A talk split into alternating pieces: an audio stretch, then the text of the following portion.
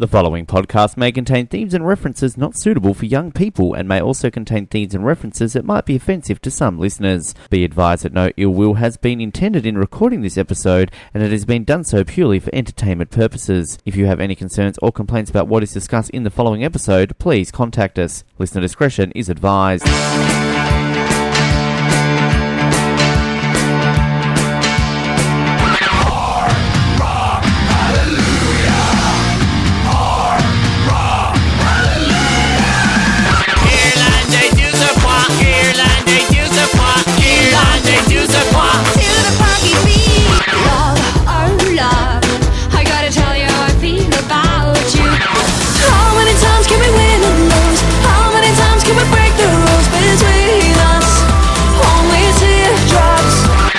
It's time to frock up, put on the sequence, and say Guten Tag from. Believe it's uh, bring you Australia's only Eurovision podcast, Eurovision, direct from the Eurovision capital of Australia, Invercargill.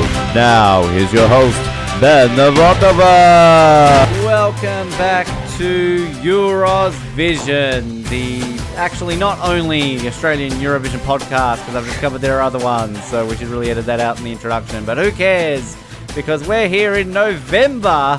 What on earth are we doing here? Oh, that's right. We made a stupid promise earlier in this year that we would cover Junior Eurovision for 2019, and we keep our promises on this show. And we wonder why we keep our promises on this show because I have no idea what on earth I watched this week, and I have no idea what on earth I'm going to be talking about with my co host on this program today. I do, of course, speak of the man who I thought only got excited in May. I actually think that's still true because I don't even think he's excited right now. It's Jarrod Lubick. Jarrod, welcome back to the show. Thank you. Yeah, it was definitely an interesting Monday spent watching this um, event, Schmozzle, I don't know, whatever you want to call it. I I still don't know what happened um, because yeah, um, you just mentioned to me off air that you had watched this previously, that you had uh, watched it a couple of years ago. So just just quick background: when was it? Why did you watch it? And why haven't you watched it since? Actually, I'll probably answer that last one, but at least when did you last watch it? Uh, I think it was like 2013. Um, all I remember is um, Emile de Forest or Emmelie de Forest from the one from Denmark who won normal Eurovision performed. Um, and the kid whose job it was to play like the penny whistle stuffed up. Um, and that was kind of the highlight of the show. Uh, and then I stopped watching, and then I'm back, and it seems to uh, be just as boring as uh, I remembered. Not much has changed in six years.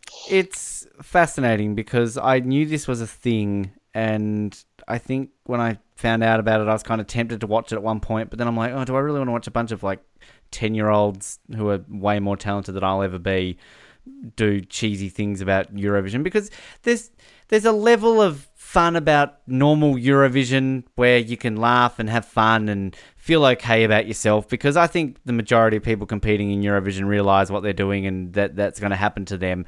But it's just odd doing it with children and it's also odd that so many of these children scare me because they're a little bit too adult acting and then there's dancers who look creepy and are suggestive and I don't like it when you've got like a 10 year old in weird clothing trying to act like an adult who would also look weird. I, I, I just, I'm so confused. It's been like three days since this happened. And I, I don't even know what to say in this introduction, Joe, because I don't know what the hell I watched. Yeah, I agree to kind of all those points. I feel like the age range is really weird too. Um, yeah, just some of them look so much older than the others, and then like you have like four year olds and fourteen year olds, and yeah, I, I don't I don't know, and just everything about this felt like it was too long. Like the intro was too long, the interval acts were too long. Um, like then you feel bad poking fun at the kids, but there wasn't even that much to poke fun at. They were just really obnoxious. Um, yeah, I think kind of the hosts for me were kind of the highlight of, of the entire evening. I got excited that we had weird little girl hosting it at the beginning, um, and I was like, "Oh, okay, fair enough." And then yeah, we had um, these three people because again, we know Eurovision loves a good trio, and I mean, how, do you think this is like peak Polish television for them? Like, do you think this is the equivalent of hosting the Logies? This is top notch, or do you think this is the opposite? Like, this is this is like hosting the Arias. Like, you don't want it to happen, but you know, it's a TV gig because I, I don't know who these three people are and whether or not this is a good thing to put on their resume or not. Yeah, it's hard to say. You'd want to hope that um, this isn't the best uh, that Poland has to offer host wise. Um, yeah, what was with the young girl at the start? Her English was considerably better than the three people who hosted, so I don't know why. But I'm too young to host, but um, more competent than the other three.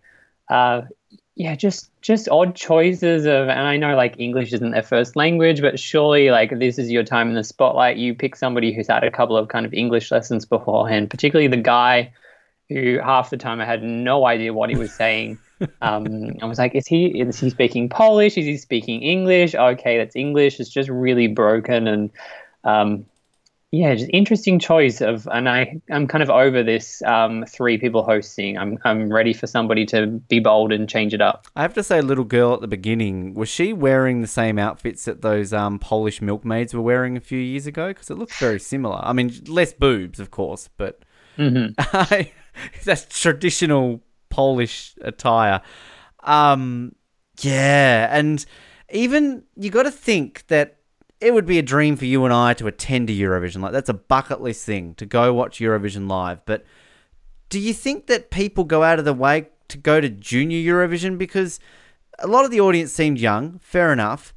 But I mean, if two straight dudes of a certain age go to watch Kitty sing Eurovision, are we inappropriate for doing that? Because I feel like that's an odd thing for you and I, or anybody of our age and gender, to say, yeah, we're going to go watch 9 to 14 year olds sing pop songs in a stadium in Poland. I mean, it might be acceptable in Poland and Europe. I don't know. But I feel Australia, you're not going to get away with it. I remember going to a Wiggles, I won tickets to a Wiggles concert. Um, and I wanted to go, but I was like 25. And that's wrong. So I had to find a friend who had a kid, so it was okay for me to go. So, you know what I mean? Like, I feel like that would be odd. Yeah, I think it's a case of if your child's performing, Yeah. then go ahead and go. But otherwise, um, yeah, make sure you're seated near like the back of the uh, stadium. um, don't get standing seats uh, near, near the stage for sure. Ha- hands out of your pockets the whole time. Uh, just you know, vision straight ahead. Um, because so reading here, I, I, I honestly didn't do a lot of research coming to this episode. I don't know the rules and everything around junior Eurovision, but I'm seeing here that you have to be nine between nine and fourteen. It's very specific. I don't know why an eight year old couldn't sing. Um, you know, I'm sure there are talented eight year olds. And 14, uh, does that mean a 15 year old can compete in, in adult Eurovision? Possibly. Um, is, is there also a senior Eurovision? Can we bring this up and going? I mean, the Russian grannies nearly won it the other year. They would have won senior Eurovision, I'm sure. You know, I feel it's been a bit age discriminatory there. And do they also change this around a little bit? It seems recently that they have hosted it from the previous winner. But do they spread it around a little bit? Do you know how this works with kind of the hosting of Junior Eurovision? Will will, will we be in Poland next year? Yeah, it's hard to say. I think in the past they've kind of uh, loosely spread it around. Sometimes it looks like the previous winner host, but other times um, I'm sure they're just uh, begging for somebody else to host it because who wants to waste money on this? um, but yeah, maybe this is the trend moving forward that um, the winner hosts. So um, maybe Poland will, with two wins in a row, maybe they're not going to be trying so hard next year. Well, because you because you look at uh, last year was held in Belarus and Russia won it the previous year, and then you go back to 2011 when Georgia won it, and it was then hosted in Netherlands the following year. So uh, it seems. I mean, Belarus has hosted it twice. They've won it twice, but neither of the years they hosted it followed the year that they won it. So, yeah, I don't, I don't get how this happens. And the other thing too that I have to ask because we had the return of well, Kazakhstan made their debut last year, but then Wales made their de- so they like we have Wales, not the United Kingdom. Just is the UK that embarrassed about Eurovision now that they're like, ah, let's send one. Uh, Wales will do it. You know, they'll they'll usually embarrass themselves. I mean, that's just it's just odd to me. Where was Scotland? Where was Northern Ireland? Where was England? Yeah, I'm all for more countries. I think this is clearly a ploy by the UK to try and um, confuse people and, and get some votes. Um, but yeah, it didn't did not go well for them. Um, so Does it? whether you're Great Britain, Wales, Scotland, whoever, um, yeah, everybody can see through the ruse, and, and they're not giving you any votes. And and an Ireland you just know is going to be a boring ballad, and you know it's just it always goes there. Ni- only nineteen countries compete, uh, including our very own Australia. We'll we'll no doubt talk about them, but I also believe there's not like the big five. The big countries don't exist. So, um, you know, because I mean, we don't have Germany. There's no Germany. Obviously, there's no United Kingdom. We've got Wales there. So it's, it's kind of very loose, I guess, how they do it. Because I mean, I can't I can't imagine this is cheap. Uh, I mean, that stadium looks like um, the the biggest stadium in is it Gilvici or whatever it's Gliwice. Uh, you know, I'm not going to be able to say that properly. Um, that city in Poland uh, apparently holds 17,000 people, and it looked pretty full to me. Like, Jesus, Poland love their junior Eurovision. So I can't imagine for them hosting it, it's going to be cheap. And it's, I mean, as much as it was, this is odd and we're going to say boring, and all the songs sounded the same, and the production value not quite on normal Eurovision. There's still a bit of production behind it. I was kind of just expecting a bunch of kids standing on stage with some cardboard cutouts or something like that. Like there's full on, you know, LCD screens behind them and bim bam booms and things like that. Like I mean, there's a decent level of production, so this can't be cheap. Yeah, I think that was kind of one of the highlights of the show was the stadium itself.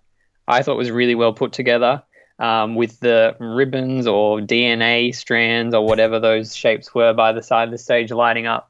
Um, yeah, kind of one of the main positives. I think this has kind of shown that uh, if Poland gets some ring-in hosts, that they have the potential to host Eurovision if they ever win it. Um, but yeah, definitely not cheap.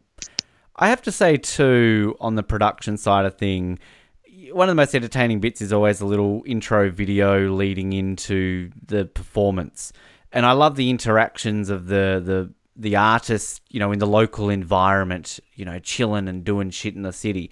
Here they can't even like obviously they blew their money on the DNA ribbons of that because basically you've got your same group of street kids dancing in this city in Poland doing their thing, and then you've just got the poor performer just standing there looking through a telescope, awkwardly smiling in the camera on a green screen. Like, Jesus, how much did they pay these street kids to be all cool and glam it up and do all this sort of stuff while poor old actual performers are awkwardly looking into a telescope? Yeah, I didn't understand the intros at all.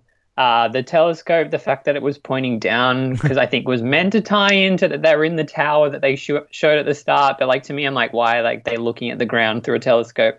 Um, and then like, what was with like the six garbage collectors who were in all the intros? Like, who are they famous in Poland? Like, are they like some group or something? What was the deal with this? And then talk about like advertising your country, like coin football, uh, a flash mob with five spectators, um, rock paper scissors. Like this is like not a good t- tourist campaign for Poland. Come to Poland and you can play rock paper scissors. Like that's a great way to spend a couple of thousand dollars getting there. meet our meet our famous garbage collectors, and if you're lucky, they'll collect your garbage. Uh, what what is Poland known for? I mean, serious question. I don't want I don't want to actually go to the obvious one because there's probably a negative side one we can think of from like 1939. But besides that, what is Poland known for? You tell me. I did not get any information from these things apart from coin soccer.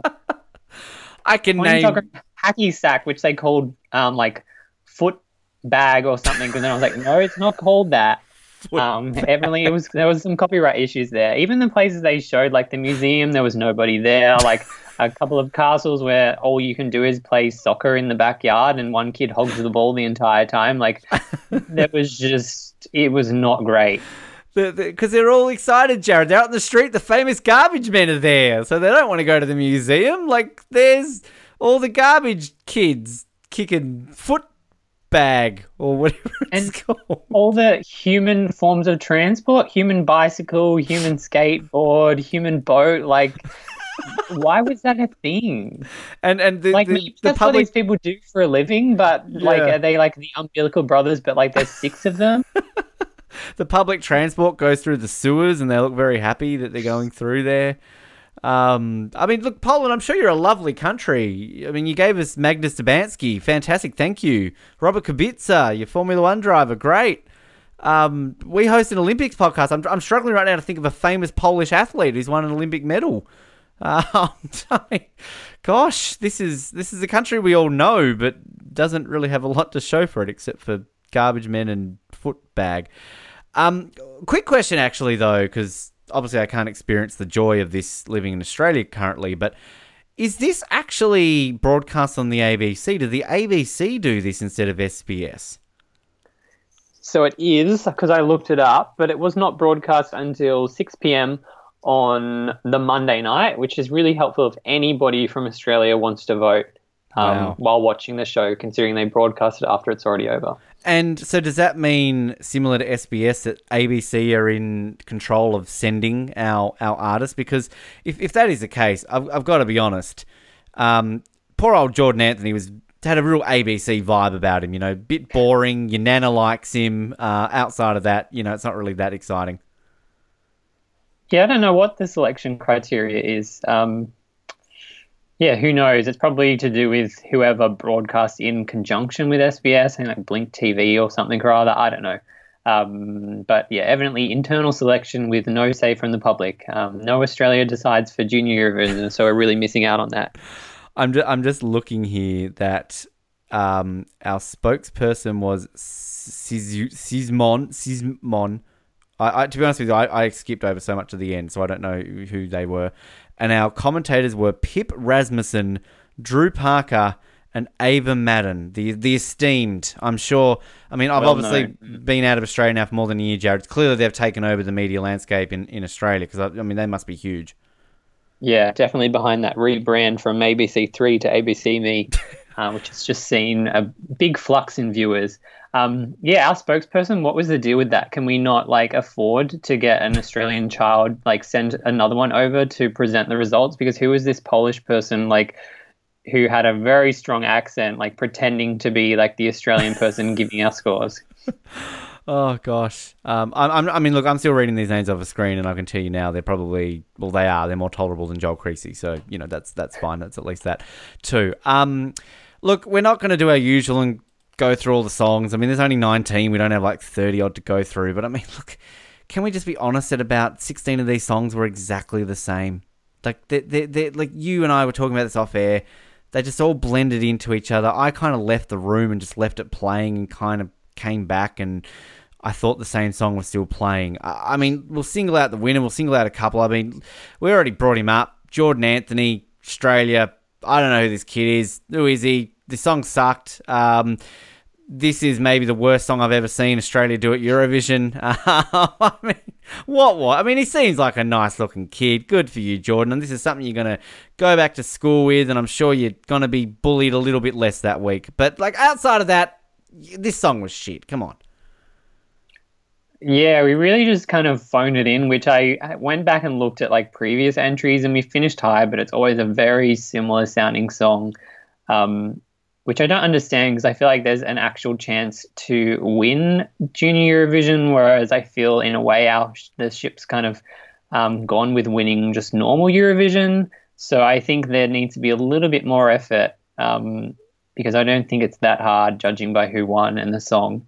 Um, but it just there was so much happening with like the background like it was just none of it went together all these different like led screens and then the choreography for australia was the worst of the entire show. It was so basic. Um, it looked like they learned it in five minutes. And I just want to point out that this kid apparently finished fourth on The Voice this year, like as a 14 year old. This isn't The Voice Kids, because I don't think that exists anymore in Australia. He was fourth in full on The Voice, M- mentored by Delta Goodrem. Good for you, Jordan. Um, and there's nothing else I can tell you about him. Um, yeah, I, I mean, and I have to say, like, there's a couple of standout fashion choices in Junior Eurovision. Obviously, our winner, we'll, we'll talk about her, but couple of them just look like they rocked up to Kmart five minutes beforehand and just picked up what was on the ten dollar rack. And, and sorry to say, Jordan, you were one of them. I mean, he's got this sort of open jacket with a pair of jeans and a button-up shirt. I mean, and the dancers in the background, like, again, I swear, like, have they just showed up? Like, have they even talked to him about like what shall we do with this song? Because yeah, you said it, that the worst of the lot. I mean, Jesus, I, I don't even know. I'm ashamed to be an Australian talking about this song because this song was rubbish. It was that bad. Yes, I agree with the outfits. It was like everybody spent their entire budget on the um, screens and the lighting, and then didn't bother at all with the people's outfits. And yeah, it just would have been better if the like backup dancers just weren't even there. I don't know why they thought to include them when it was that bad, and especially when there were other songs that had backup dancers that were so much better that it just made this look even worse. It should have just been him by himself. Um, and the sad thing is, it was a terrible song, and he finished eighth, and I still feel like that was kind of low to finish. I look. This is equaling our worst performance. Uh, our debut year in 2015 with Bella Paige, we finished eighth. So, uh, and this is coming off the back. We finished third the last two years, apparently. But um, yeah, what was um, what was that guy? Was it Isaiah Firebrace, whatever that? Yeah, hmm like I mean, he Better than that. Well, not a lot can be better. I mean, that that was the worst one we've ever sent to Eurovision, and that still finished top ten, didn't it? I mean, poor old Jessica Mauboy, who actually had a decent song, and she was what like out of the top twenty, wasn't she? So, um, yeah, this is just how did he get eighth? And like, it's just anyway. That's Australia. Cool, good on you, Jordan. You've got something to talk about for the next week or so because no one in Australia did anyone in Australia even publicise that this was on. No, I wish we had some uh, viewership figures here because I think uh, exclusively Jordan's family and maybe a couple of friends from school. You got a free trip to Poland. You got to see the garbage kids. Like, good on you, Jordan. They, I mean, can't they not send Nikki Webster? Isn't she permanently thirteen? So she could count, right? I don't know. Just send anybody else who does who isn't from like. I just hate this. It seems like the selection criteria is has this person been on The Voice or The Voice Kids? Okay, chuck them on. How how is that an ABC thing? Like, you know, like shouldn't they be sending like Big Ted or something like that? Like, just you know, I don't know. It just seems like an odd thing that the ABC are choosing someone who was on The Voice. Um, the other actually the other one talking about Kmart. Um, the Portuguese singer. She's like by herself on the stage, and like. I think Portugal have it in their mind that oh we won it the other year with just sort of a homeless looking dude on a stage by himself singing with his sister. That that won us Eurovision, so it's simple sells. I mean, this girl just I swear they just plucked her off the street. I was like, you speak Portuguese, sweet. Can you sing, sweet? Get on stage, go on. You're in Junior Eurovision. Uh, I felt sorry for this little girl, jo- Joana Almeida is her name. She sang the song "Vem Comigo," which means "Come with me." Yeah, this was um, the biggest phone in of, of the night. Um, yeah, it looked like they slapped it together two minutes beforehand, um, put this girl on stage and said, just kind of sing what you feel like singing. Um, another one with incredibly broken English throughout, um, some interesting translations in there, and just, um, I mean, she should be proud that she finished 16th because it's probably higher than she deserved. definitely higher than she deserved. Uh, look again. If, tell me at any point if there's anyone that I'm not going through here that you want to talk about separately. separately but outside of the winner, um, France. Uh, I mean, I, I've been trying to work out for the last three days what Bim Bam Toi and whatever the hell it was is, and I, I will be honest. Outside of the winning song, probably the catchiest song out of all of them. One that because I, I think this is legitimately something that I I didn't really leave going. Oh, I really want to have that song. Maybe the winning song that's kind of grown on me. I'll get to that, but this song. So her name is Carla. She's fourteen. She uh, I think won the French Voice or did quite well on it. She's got her own Vevo YouTube account. You know, you've made it when you got a Vevo account, I guess, on there. But like, and I guess the staging of this was kind of cool because you had the big sort of comic book letters back on the screen. And if you watch her actual video clip, it's very similar to that. She actually looked like she was having a good time as well. So, I mean, this was a, a bit of a standout just because it was memorable. And this is the French. I mean, the French have struggled. We, we outside of Moustache from a couple of years ago. Name a good French entry, and hashtag Moustache was robbed. Should have shouldn't have come last. But I mean, Bim Bam Toi. Did did you like a bit of Bim Bam Toi? Yeah, I thought the song was catchy. I kind of hated uh, the performer because I think she was the most obnoxious person in the entire show. But I suppose um, when you've got your own um, YouTube account and you've won the voice, then like fair enough. I suppose you're kind of allowed to be obnoxious. Um, particularly the laughing bit chucked in there, like I was just, just cringing and like no, like please people don't vote for it. But I do agree that like it's got stuck in my head, and by the end of all the 19 acts, at least I could remember what hers sounded like, which is more than I can say for a lot of the others. Well, the, the yeah, exactly right. Um, I thought the most obnoxious one was the Dutch entry with this um, snooty-looking, bored, phone-it-in kid with his gang of delinquent youths behind him in Chicago Bulls outfits dancing and one thing I will say for the Dutch is that they, they bring something different every year. I mean, I, again, in general Eurovision, I mean, this is the first year you've ever watched. Who knows? Probably the same crap every year for them. But you know, they won this year with a with a good song, and we had country last year, and you know, they, they bring something a little bit different. The Dutch, but I don't know. I just this kid, is- he just had a slappable face. Am I allowed to say that for children? Like, I don't know how old this kid is. Hopefully, he's 14, so it's not as bad if he was like 12 or whatever. But gee, like these are the type of kids that if you saw hanging around the streets of like Amsterdam or something like that, you'd call the cops. You feel like they're up to no good. Yeah, and this was like the number that completely showed up Australia's choreography. Um, but I agree, like snooty faced kid. Um, although while I was watching, I was like, oh, it's like are the Dutch gonna like, uh, like do the double here, like win Eurovision and Junior Eurovision the same year? Then they can just uh, host them both. Um, have Junior Eurovision as just the interval act um, because it's that boring and nondescript. But yeah, I agree. Um, just so many of the kids were just snotty and bratty and just thought they're all that. Um, one of the reasons I loved Kazakhstan was at the end, like he didn't do the big like yell "Thank you, Europe" and just like thanks and just like kind of walks off. I'm like, yep, I'm like that's enough to like get my vote if I was voting. But um, yeah, just a lot of kids who um I think have been brought back down to earth. I think a lot of these countries thought they were going to win when they didn't. Which this is the thing that I find with these kids because I mean, do they do they get like children react differently to losing, right? Like you know, an adult grows up and they can sort of accept and okay, fair enough, we lost. But like I feel like half these kids would be sulking and crying backstage and going off at their parents and oh, you told me I was going to win this, mummy. Um, I mean, you, you know that French girl was like that behind the stage. The, the Dutch kid was doing that as well. Um, I think this Kazakhstan kid, like, I think he actually, yeah, I, I'm with you. I like how he kind of just casually said that. And he, he looked like the nicest. He looked like the one that kind of went left and was like, okay, yep, fair enough. I mean, he got second. He, he very nearly won. So, uh, and there have they, has Kazakhstan ever competed in full normal Eurovision before?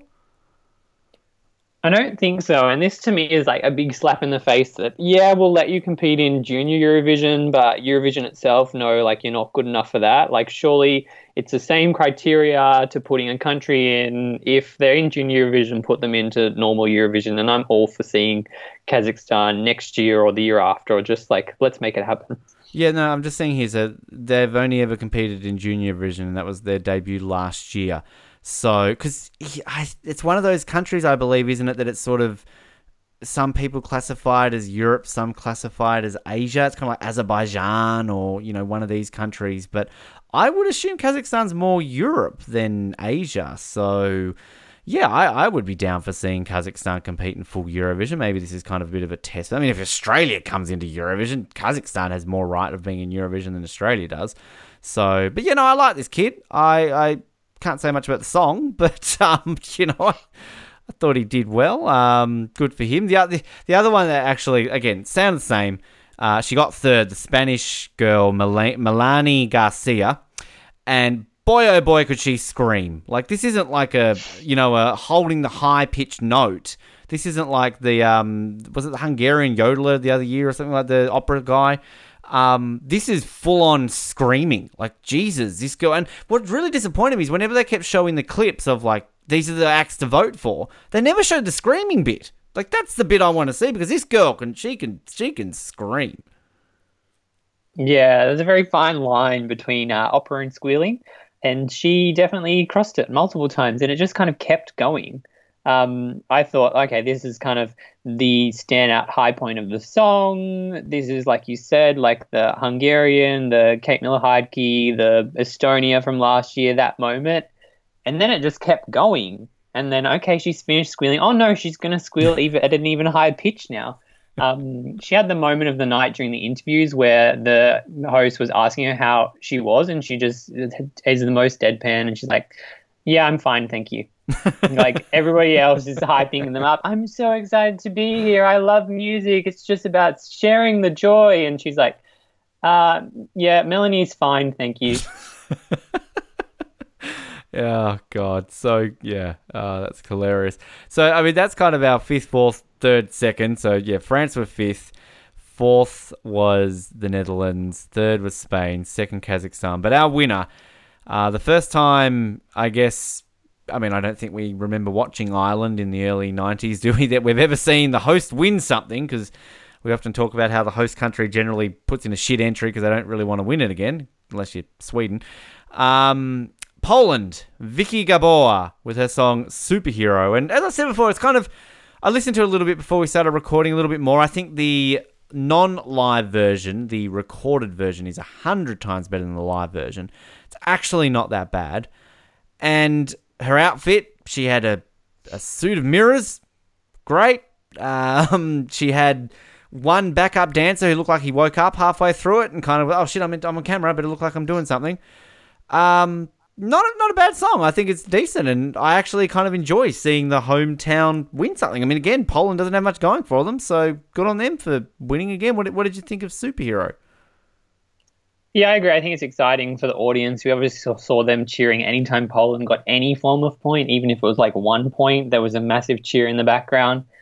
Uh, the outfits were kind of the big uh, question with with the Polish entry. Um, I definitely thought like, are we um, like, is this like the parents' dress up box? Why? like, what year are we heading back to here? I didn't understand like two kids signing on the side of the stage. Um, to me, I was like, that was just like a big gimmick that I was like, if you're gonna have deaf people signing, then you kind of have to show them throughout the whole song. Like you can't just cut to them at random points in time. So any deaf viewers, they got um, about three or four lyrics that they can understand from the entire song here.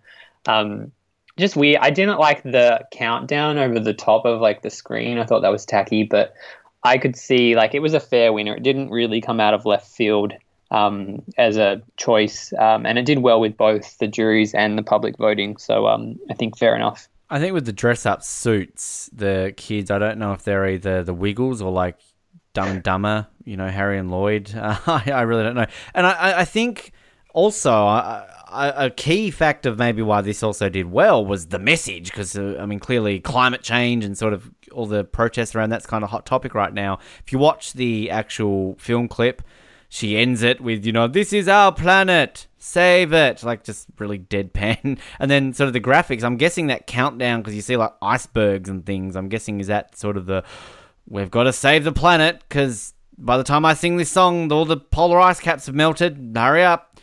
Uh, so I don't know. Maybe that's got a bit of a message to it because now even Kid Eurovision is sending us political messages. Yeah, it definitely felt like climate change was the new, um, the in fashion. Climate change is the new black. Maybe I don't know. Mhm. It was just it was all over the shop um, this year, which is just um, I don't know. Seeing about something else. I didn't need so many entries about the same thing. Um, I think when every entry has a message, it feels very forced, and I just wanted something fun. Um, a random guy in a spacesuit, or the dude who had that massive um, like plat the other year, some like Jedward. Um, They're old Turkey. enough for Junior Eurovision, aren't they? funny. Should still be yeah, there. surely they they'd pass. um, yeah, there just wasn't anything apart from Bim Bam Boom, whatever. Um, there was nothing wacky um, about any of the entries, and just it makes you question whether the the kids have had any hand in writing these songs, or or if it's coming from from adults or whatever. But yeah, just a, a lot, a lot, a lot of songs. I reckon about at least ten of the nineteen probably had climate change as, as their message there. Got got to ask the question though. Talking about weird things, uh, what's your viewpoint of winning song joined by all the artists on stage dancing really weirdly, and then the host in the background doing the dosey do, um, just awkwardly dancing with a bunch of you know 9, 10, 11, and 12, and 13, 14 year olds. It's that's one of the weirdest things I think I've ever seen in Eurovision, and I've seen a singing turkey from Ireland. So There were a lot of weird. Even the the song that is all the contestants together as an interval act. Um, they were all about getting everybody involved at every single second of this, and um, the the Polish backup dancers did definitely didn't appreciate everybody crowding in on their stage, and you could tell that it just seemed really unexpected. They didn't have any idea what was happening. Um, eventually, they got the point that okay, maybe we don't can't do exactly the same dance that we wanted to do because um, there's nowhere to move on the stage. I just felt in all of the kind of moments where countries were together, I just felt bad for Jordan from Australia because he just looked really awkward.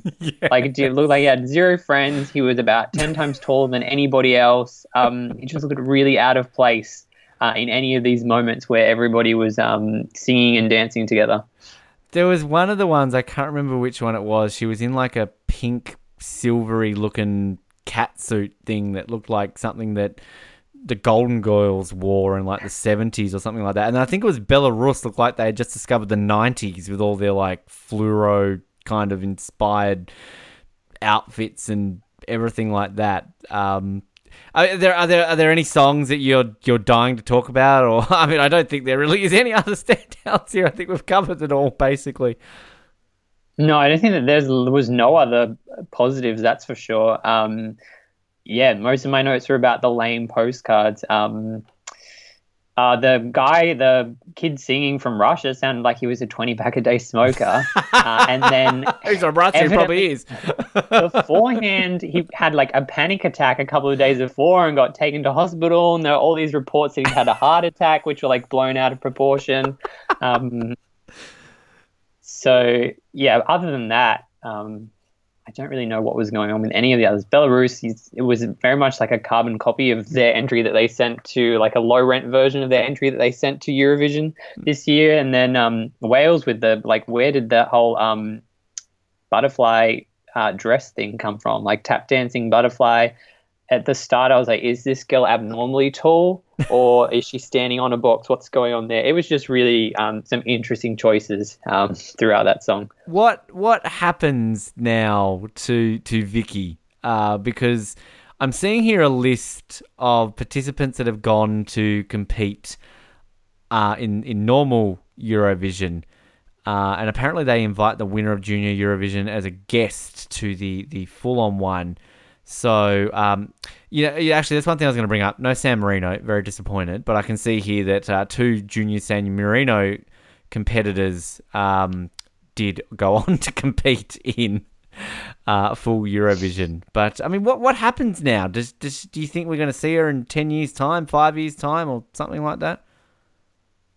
I don't think so. I think maybe we see her in, in Rotterdam for two seconds. I think she's definitely got a hosting gig next year, um, wherever they decide to host it, provided it stays in Poland. I suppose if it goes elsewhere, then she's going to have to fight for that a little bit.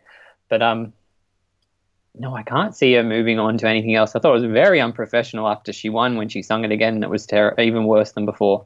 Um, yeah, I don't have high hopes. Have we ever had a, somebody from Junior Eurovision go on to win Senior Eurovision? Um, no, from what I can see here, um, so we had a Polish entry, 2004.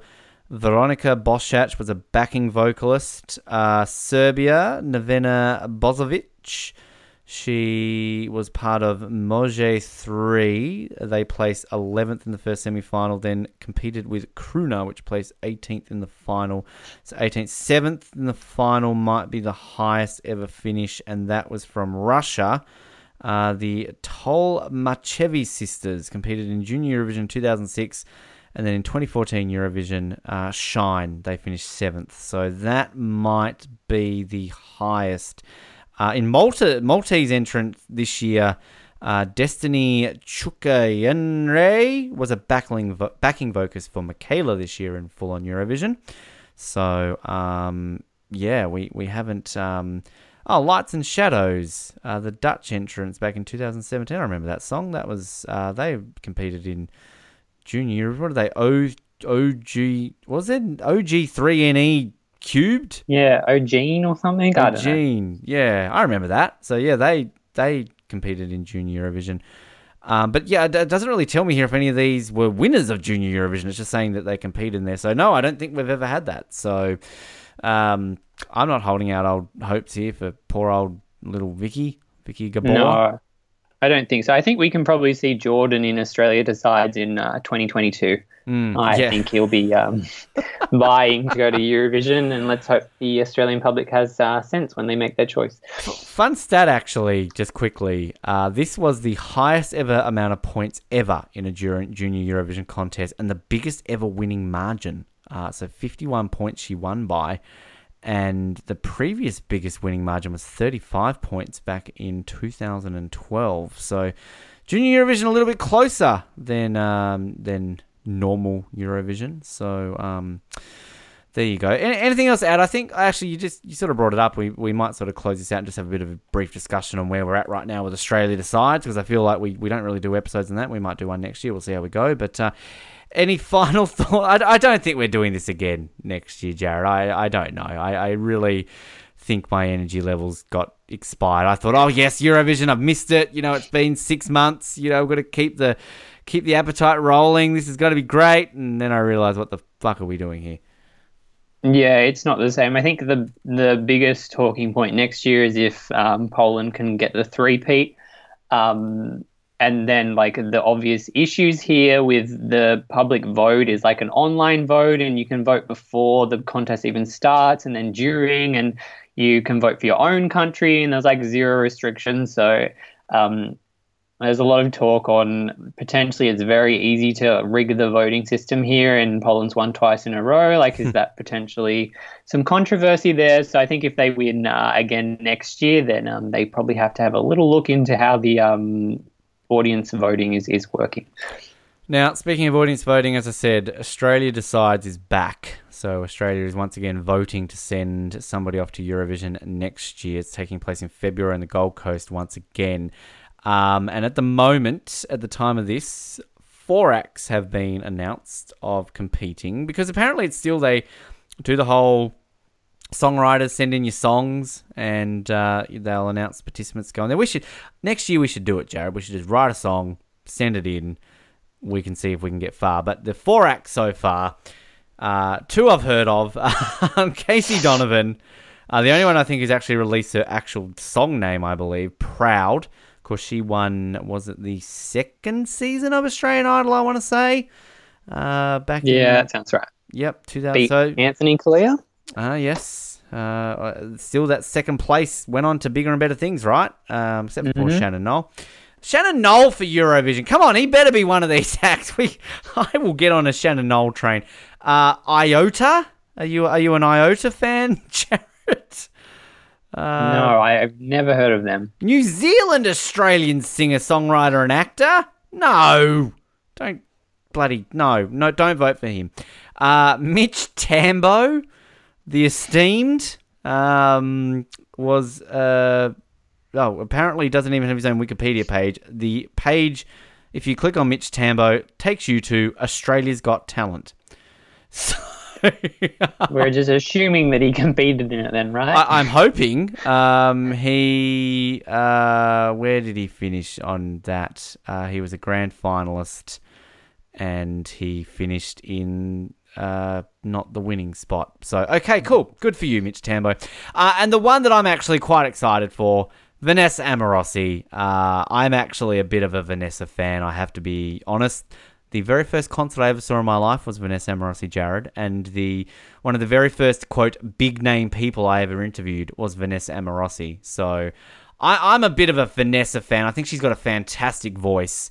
So right now I'm excited. I would hope she goes. I think she would be brilliant at Eurovision. But uh, your, your thoughts on these four? I mean, I'm, I'm sure you like me. You've heard of two of them.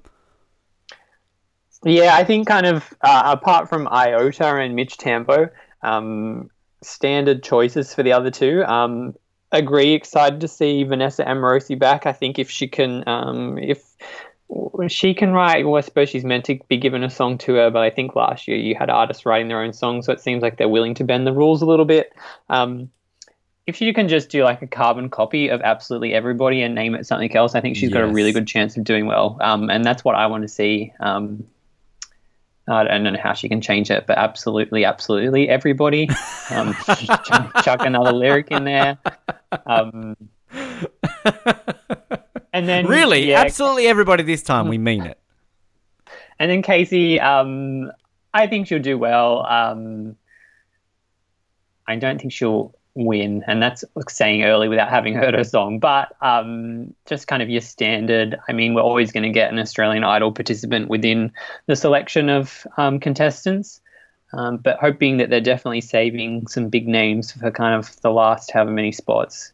Well, um, I like kind of the gradual release and, and the Yeah. build up. I think they're doing it well. I mean, because Kate Miller Heidke, is she our only non um, reality show competitor? Because everyone else would have. I don't think Kate Miller Heidke was on a on a Idol or something like that. Wasn't she just a, a normal singer? Mm, I think so. Is that is that appropriate for our reality contest? Sorry, reality contestants. I'm not saying you're not a normal singer, but I'm pretty sure she just was discovered the normal way. Um, Iota, just quickly, he's not exactly young. He's like 50, and he's acting. He apparently was in Mad Max Fury Road and uh, The Great Gatsby. So this guy apparently has been in some things. So okay, good for you, Iota. But he could produce. I mean, what was the Happy 2000 and whatever song this year, which I really liked. So, and I'd never heard of them. So, yeah, I, I look. We've still got a few to be released. Get on the Shannon Noll train, uh, or as I always say, if you want to bloody win Eurovision, stick Kylie Minogue in. She's just gonna win. Like, just there you go. Kylie Minogue covering absolutely everybody. Really, this time we mean it. Uh, duet with Vanessa Amorosi, or just just get like you know, Vanessa Amorosi, Kylie Minogue, Casey Donovan, Shannon Noll, John Farnham, Jimmy Barnes, form a supergroup, call it You Bloody Ripper, and then send it to Eurovision. Like, how would that not win? Yeah, I like the idea of sending Kylie Minogue because I think that kind of really rubs it into the Brits as well. Yeah. So um, fingers crossed, she's one of the artists yet to be revealed. Um, although knowing our luck, um, um, the last artist will probably be Dannii Minogue. Um, hey, I'd be down for Dannii. I like a bit of Dannii. I'm not going to deny it. I I'm a Dannii fan. I'm a, I'm a Minogue fan. So look, not quite Kylie. But I mean, in all seriousness, like again, Kylie is very well known in Europe. She's very Eurovision. I think that she would fit this perfectly. But I don't know if her competing on a Australia decides uh, is is a bit below her. Maybe like she would probably expect to just be selected. Like, oh, Isaiah Firebrace got chosen, and I've got to go up against Iota. Excuse me. Um, this has been fun. God, uh, look, I would like to think maybe we will do an Australia Decides episode. We really should. Uh, we'll see how we go come February. Other than that, we'll be back, no doubt, in May to cover 2020 Eurovision in Rotterdam in the Netherlands, which will be very, very exciting. I am actually, um, I, I know at least one act has been announced, and that is the Belgian act Hooverphonic. And I'm actually very aware of Hooverphonic because they do a song called Battersea, which was used in uh, Third Watch, my favorite TV show of all time. It was actually used in the very first episode, and they bookended it with the closing episode, the final scene in the whole show. It's it's a beautiful song. I did a top 100 songs of all time list this year, in my opinion, and I put that in there. And they actually did another song which they use in Third Watch too. So because I followed them on Facebook already, I saw them sort of announcing themselves as they're going to Eurovision next year. So that's actually kind of cool. So there will be other ones obviously announced there too, but I just I felt the need to say that I'm happy with Go Belgium in 2020. So there you go. Um, like us on Facebook, follow us on Twitter. Just watch Junior Eurovision if you're bored and hate your life because we apparently do, and we like to podcast about it. Let's let's close off and hear our winner. Let's Let's hear how superheroes sound and how Viki Gabor likes to sing. Jarrod, it's a pleasure. I'm, I'm sure you're glad that you got a bit of a taste on this, uh, some Eurovision. You got a little bit of a, of a whiff of something. So surely that, that fueled your, your taste and your love of Eurovision a little bit more until we get to, to May next year.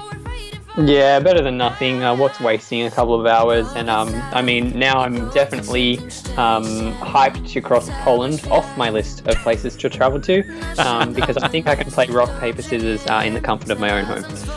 And a special shout out to, to Alex, who obviously uh, was unable to join us this week. And Noah, we, we shouldn't forget about Noah. It's been four years since he's been on an episode of Eurovision, but he's still there in spirit, we think.